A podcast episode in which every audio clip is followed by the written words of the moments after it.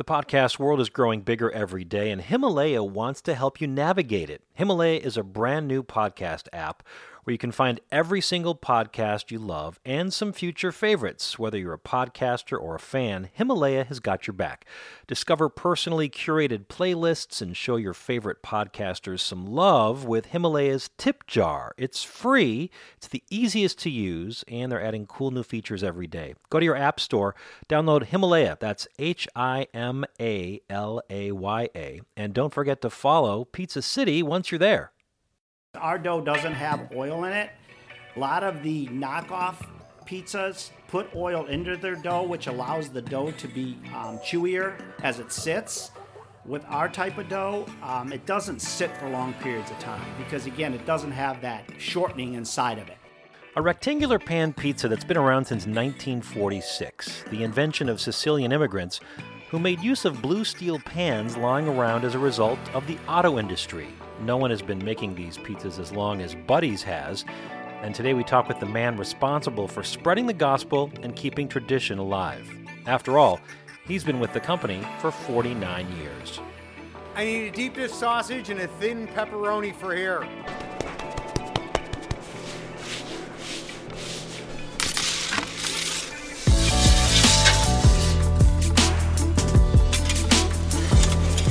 This is Pizza City, the podcast dedicated to the art, craft, and passion behind some of the world's greatest pizzas. I'm Steve Dolinsky, author of Pizza City USA and founder of Pizza City USA Tours in Chicago.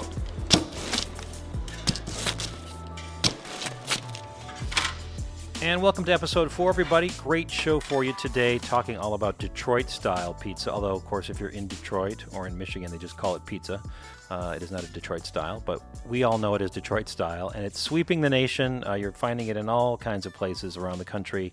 Uh, Emmy Squared in New York has got a couple locations. There in Nashville now. There's Union Squared here in Chicago.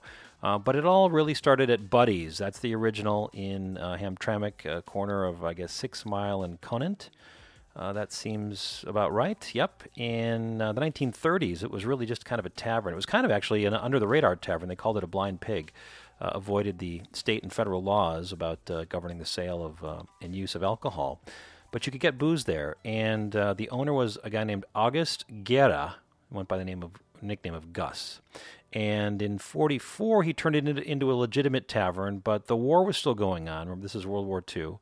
And their business was not great. And so in 46, they started doing a Sicilian style pizza and it really was the women because when you see pictures of Buddy's from the old days, the black and whites, it's all women in the kitchen. And so they came up, they clearly were Sicilian. They came up with a Sicilian style of pizza. And the reason they did it was because they had all these blue steel pans laying around from the auto industry. Remember, it's it's Motor City. So uh, the tool and die shops had all these steel pans laying around. They weren't that big, they were small rectangles. And so the women, uh, as they were accustomed to, would push the dough into these pans, oiled pans, let them proof overnight, um, and then top them and, and, sauce them the next day and bake them. But a little bit different recipe at Buddy's. So they would push this dough into these pans, uh, use brick cheese instead of mozzarella. Brick is a cheese from Wisconsin with a bit more high, it's a higher fat content. And they'd also put pepperoni on top and let it proof. And they'd push that brick cheese all the way to the edge of these pans. And what would happen is when they bake it, you would get this beautiful caramelized, we call a frico, a cheese cracker, a crisp, if you will, on the outside perimeter of this pizza. And that's become the hallmark. The other hallmark are the two racing stripes of sauce. They call the racing stripes, of course, because it's Motor City. Um, not a whole bunch of sauce, not an even layer of sauce, just a couple of racing stripes across the top and then into a conveyor belt oven. Typically, it's a Middleby Marshall oven, uh, same oven they're using at uh, Union Squared in Chicago, by the way. Um, and this is Detroit style. So that crispy, cheesy edge that is just got it's like a beautiful contrast because the middle of the pizza is quite soft um, and and spongy, almost like a focaccia. And the bottom, the undercarriage, has these like lovely little mini craters, and they're typically uh, left to cool on a rack. You'll see this at places like Emmy Squared as well, uh, cooling on a rack. So you have that sort of firm bottom but a soft middle and again, not a ton of sauce. Um, and so it's Sicilian, yes, in origin, but it's definitely got a Detroit spin.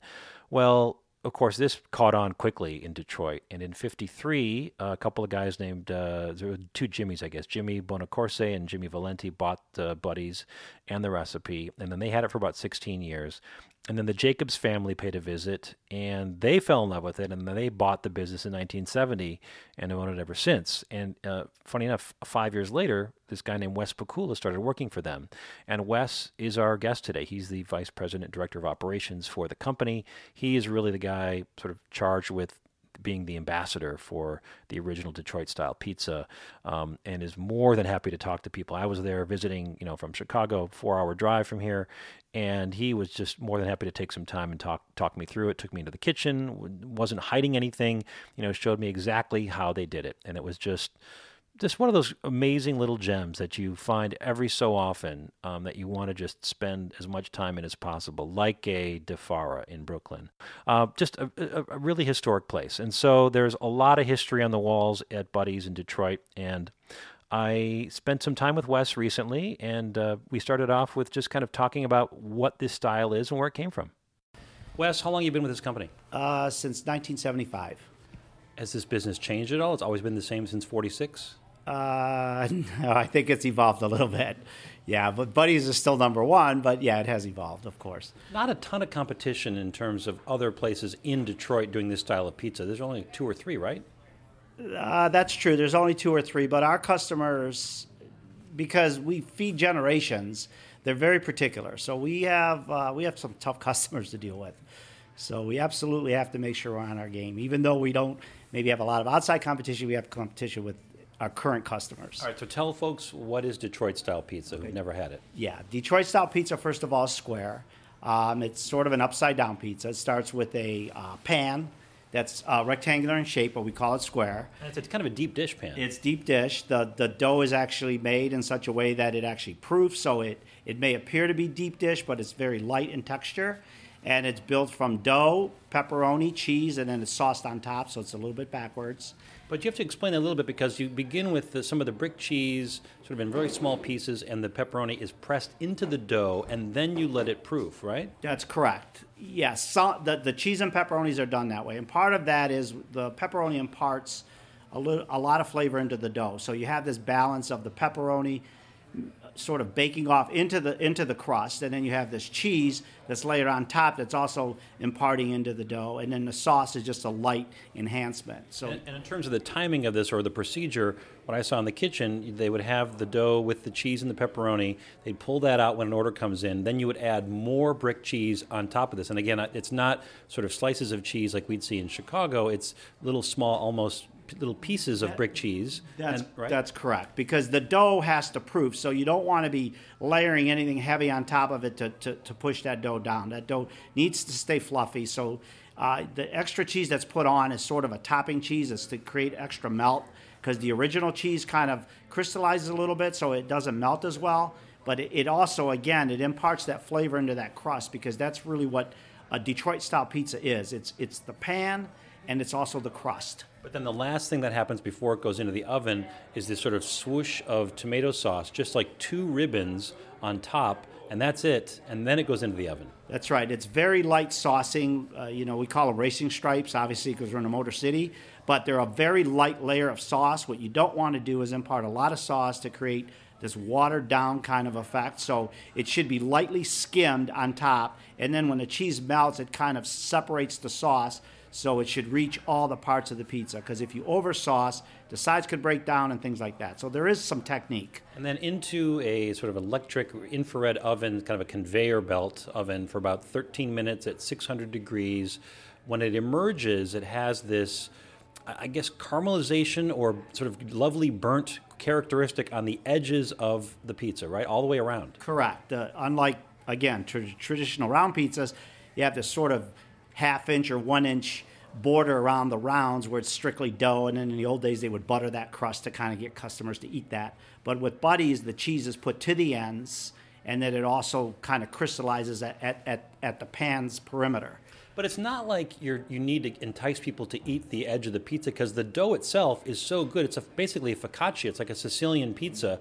And underneath, when you look underneath the pizza and sort of the undercarriage, you see these sort of brown, craggly, crater like little ridges and edges Um, and there's almost an airiness to it as well. That's right. And and some of that comes from the pan. Obviously, the pan's a little bit uneven, so there is some cheese that will meander through through the crust a little bit around the edges.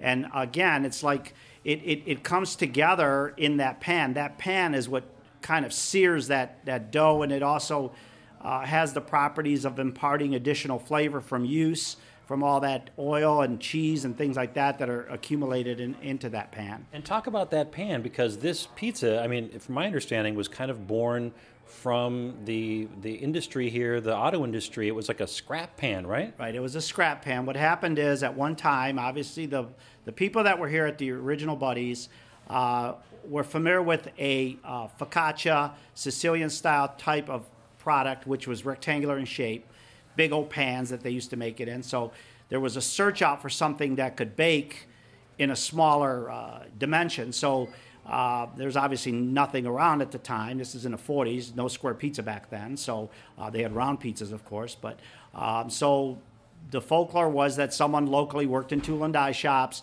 They had a, uh, a sort of a container that was square in nature, made out of steel, blue steel, so it wouldn't rust. And they brought it in and looked at it and threw some dough in, and obviously it, it, it did the trick. And, and, and, and the years went on, more pans were brought in, and more pizzas were sold, and and that's how it began. Now, like most pizza stories, like Chicago, anywhere, somebody gets married, moves out, then they open up their own place, and then there's a little bit of a, of a local pizza war. That sort of has happened in Detroit as well, right? That's true. Yeah, Buddy's has a long history. Uh, most of, I would say, everyone that came that's doing Detroit style right now had some origins with Buddy's. Originally, when uh, Gus Guerrero had it at Cloverleaf, who started it. Uh, he eventually sold Buddy's to the, the Jimmys, Jimmy, Big Jimmy and Little Jimmy, and uh, they sold it to our current owners, the Jacob family. And uh, through all those years, there's either an employee that left or you know there's some kind of connection to someone that was interested in it, went out. Uh, American dream. You go out, you put some money together, you open up a place. It's it's flattery we don't view it as anything negative. I think uh, everyone does it a little bit differently, which is fine. Everyone has a following, which is fine. Our industry is amazing that um, we all share knowledge, and, and, and there's a little bit of competition, but I think in fairness, uh, it's, it's, it's almost a tribute when someone does something uh, that you sort of originated. It's a tribute until you send a cease and desist letter.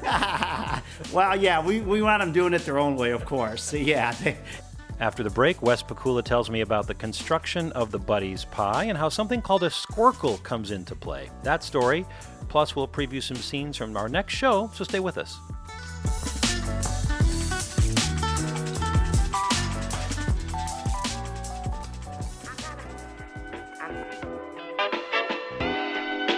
So we've all seen those meal kits out there. There's a ton of them right now, but EveryPlate is quite a bit different. Think of it this way one meal from EveryPlate is the same price as about a cup of coffee. When other dinner options cost about $10 per serving, EveryPlate is offering five chef designed recipes each week from only $4.99 per serving. Recipes come together in about 30 minutes, definitely faster than a trip to the grocery store. They've got easy to follow recipes. They take the stress out of dinner time. EveryPlate does the meal planning for you. They shop, they prep for you, they take the time consuming guesswork out of cooking. Never buy more ingredients than you need because EveryPlate's recipes come with everything already pre measured. I speak from experience. The box that I got had a really thick and hearty potato and bacon and cheese chowder, which I managed to make during the polar vortex in Chicago. Could not have been a better dish for that time of the year. I had it for lunch the next day. There was so much of it. Um, but here's the deal for our listeners. Okay, so for six free meals across your first three weeks and free shipping on your first delivery, go to everyplate.com and enter the promo code PIZZA. That's everyplate.com and enter the code PIZZA. Now, as a podcast listener, you're going to get free shipping off your first delivery, making the cost of your first box go down by 20 bucks. Everyplate.com, enter the code PIZZA. How much of a pain is it to go shopping for socks, underwear, t shirts, sweats? This is what Mack Weldon was designed to solve. They believe in consistent fit and quality And so Mack Weldon went out and engineered their own fabric. They made sure the design process was meticulous. They built a world class customer experience, and they really believe the difference is in the details. So, Mack Weldon, it's a premium men's essentials brand that believes in smart design and premium fabrics. They've got a great website. I just went on there the other day to go shopping for a couple of things. I need new socks and underwear, of course. Uh, we all do. And I had actually been a previous uh, owner. So, even before we decided to partner with them for the podcast. I own a, a, blue polo shirt that I, I, absolutely love and wear all the time in the summer. And actually, right now, I am wearing the gray sweatpants because my wife and daughter bought these for me for the holidays because they know I love comfortable and stylish, and that's what I'm wearing. So, Mack Weldon. They believe in smart design, premium fabrics, and simple shopping. Uh, they've got a line of silver underwear and shirts that are naturally antimicrobial that means they eliminate odor and they want you to be comfortable. So if you don't like your first pair, listen to this. You can keep it and they will still refund you. No questions asked. That is how confident they are that you're going to love their product. So here's the deal for our listeners. You get 20% off your first order. Visit mackweldon.com and enter the promo code PIZZA at checkout. That's mackweldon, M A C K W E L D O N dot com. Enter the promo code PIZZA at checkout for 20% off your first order. I guarantee you're going to love what you get. Welcome back to the show, everybody. We are talking about Detroit style pizza, and that, of course, means Buddy's, uh, the original since 1946. So they're coming up on 70. This is their 73rd year, I guess, in business. They've only had about three owners in, in that time. Uh, Wes Pikula, the gentleman who is our guest today, has been with the company since 1975, which is really impressive.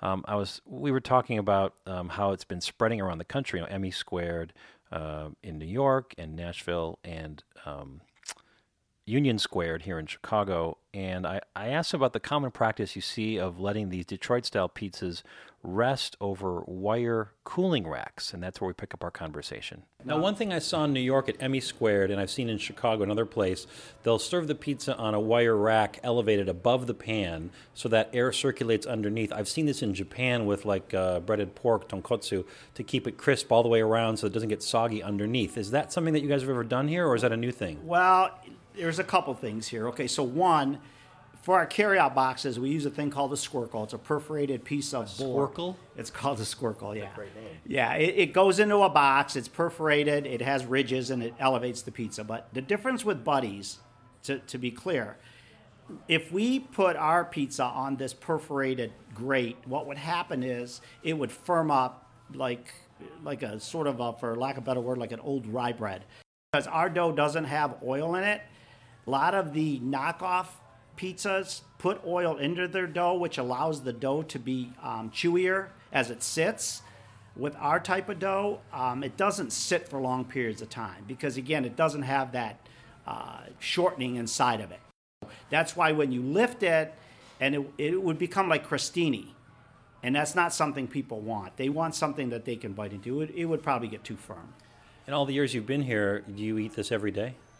I would say uh, not every day, but pretty close. I mean, we're, I mean, we have a million variations. I don't think I mentioned earlier, but we do the deep dish, but we also have thin down the crust, very similar to what they did with bagels.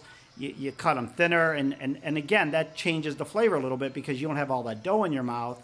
You're able to eat that uh, pizza with less dough, and, and that again creates a different flavor. So, so half as high, maybe. Half as high, half half as half as much dough. Also, not just half as high, but half as much dough. That sounds like a grandma slice from New York, almost. That's correct. Yeah, and again, that creates a different. Um, balance of toppings now because you don't have all that dough in your mouth. It's like thinner bread on a sandwich. You taste more of the roast beef or, or whatever you're putting on there. If the Chicago order is a sausage and cheese, and if the New York order is a slice, which is just cheese, What's the Detroit order? I would say cheese and pepperoni.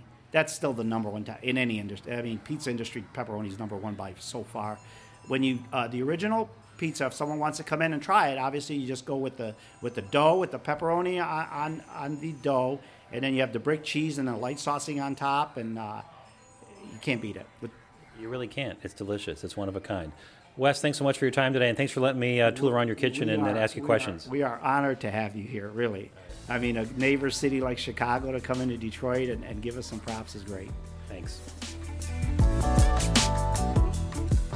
And that is going to do it for today's show, but join me back here in two weeks as we travel way out to the Pacific Northwest for a Chicago inspired pie at the hands of a computer engineer.